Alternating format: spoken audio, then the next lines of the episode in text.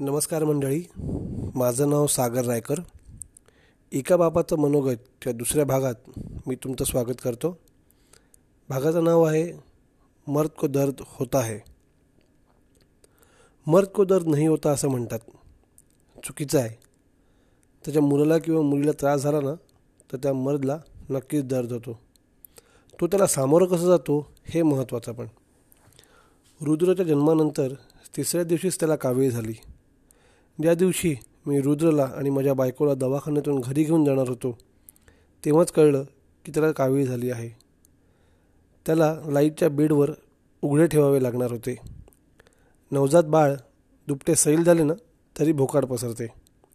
तर त्या लाईटच्या बेडवर फक्त डायपर घालून झोपल्यावर तर बाळा हॉस्पिटल डोक्यावर घेऊन शकते. आणि ते बघणं त्या बाळाच्या बापाला नक्कीच दर्द देणारे ठरू शकते.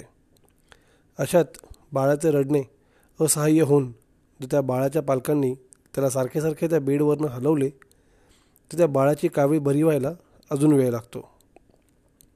हे सगळं समजत असून पण रुद्रला होणारा त्रास मी कसं सहन करणार हे मला कळत नव्हते.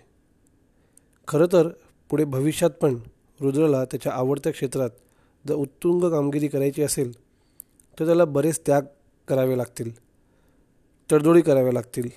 मग त्या त्याच्या मनाविरुद्ध का असेना? आणि त्यात जर तो कुठे कमी पडणार असेल तर एक बाप म्हणून ही माझी जबाबदारी आहे की मी त्याला योग्य ते मार्गदर्शन केले पाहिजे त्याला प्रोत्साहन दिले पाहिजे. मग कधी त्याच्या पाठीवर शाबासकीची थाप देऊन तर कधी त्याच्या पार्श्वभागावर रागाची लाद देऊन.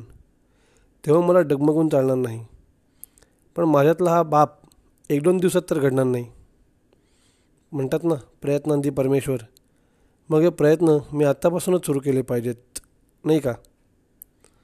म्हणूनच रुद्रला लाईच्या बेडवर ठेवल्यावर मी खुर्ची घेऊन जरा बाजूला बसलो आणि जर डोक्यावरून हात फिरून म्हणालो की ह्या त्रासातून काहीतरी चांगलं घडणार आहे बाळा.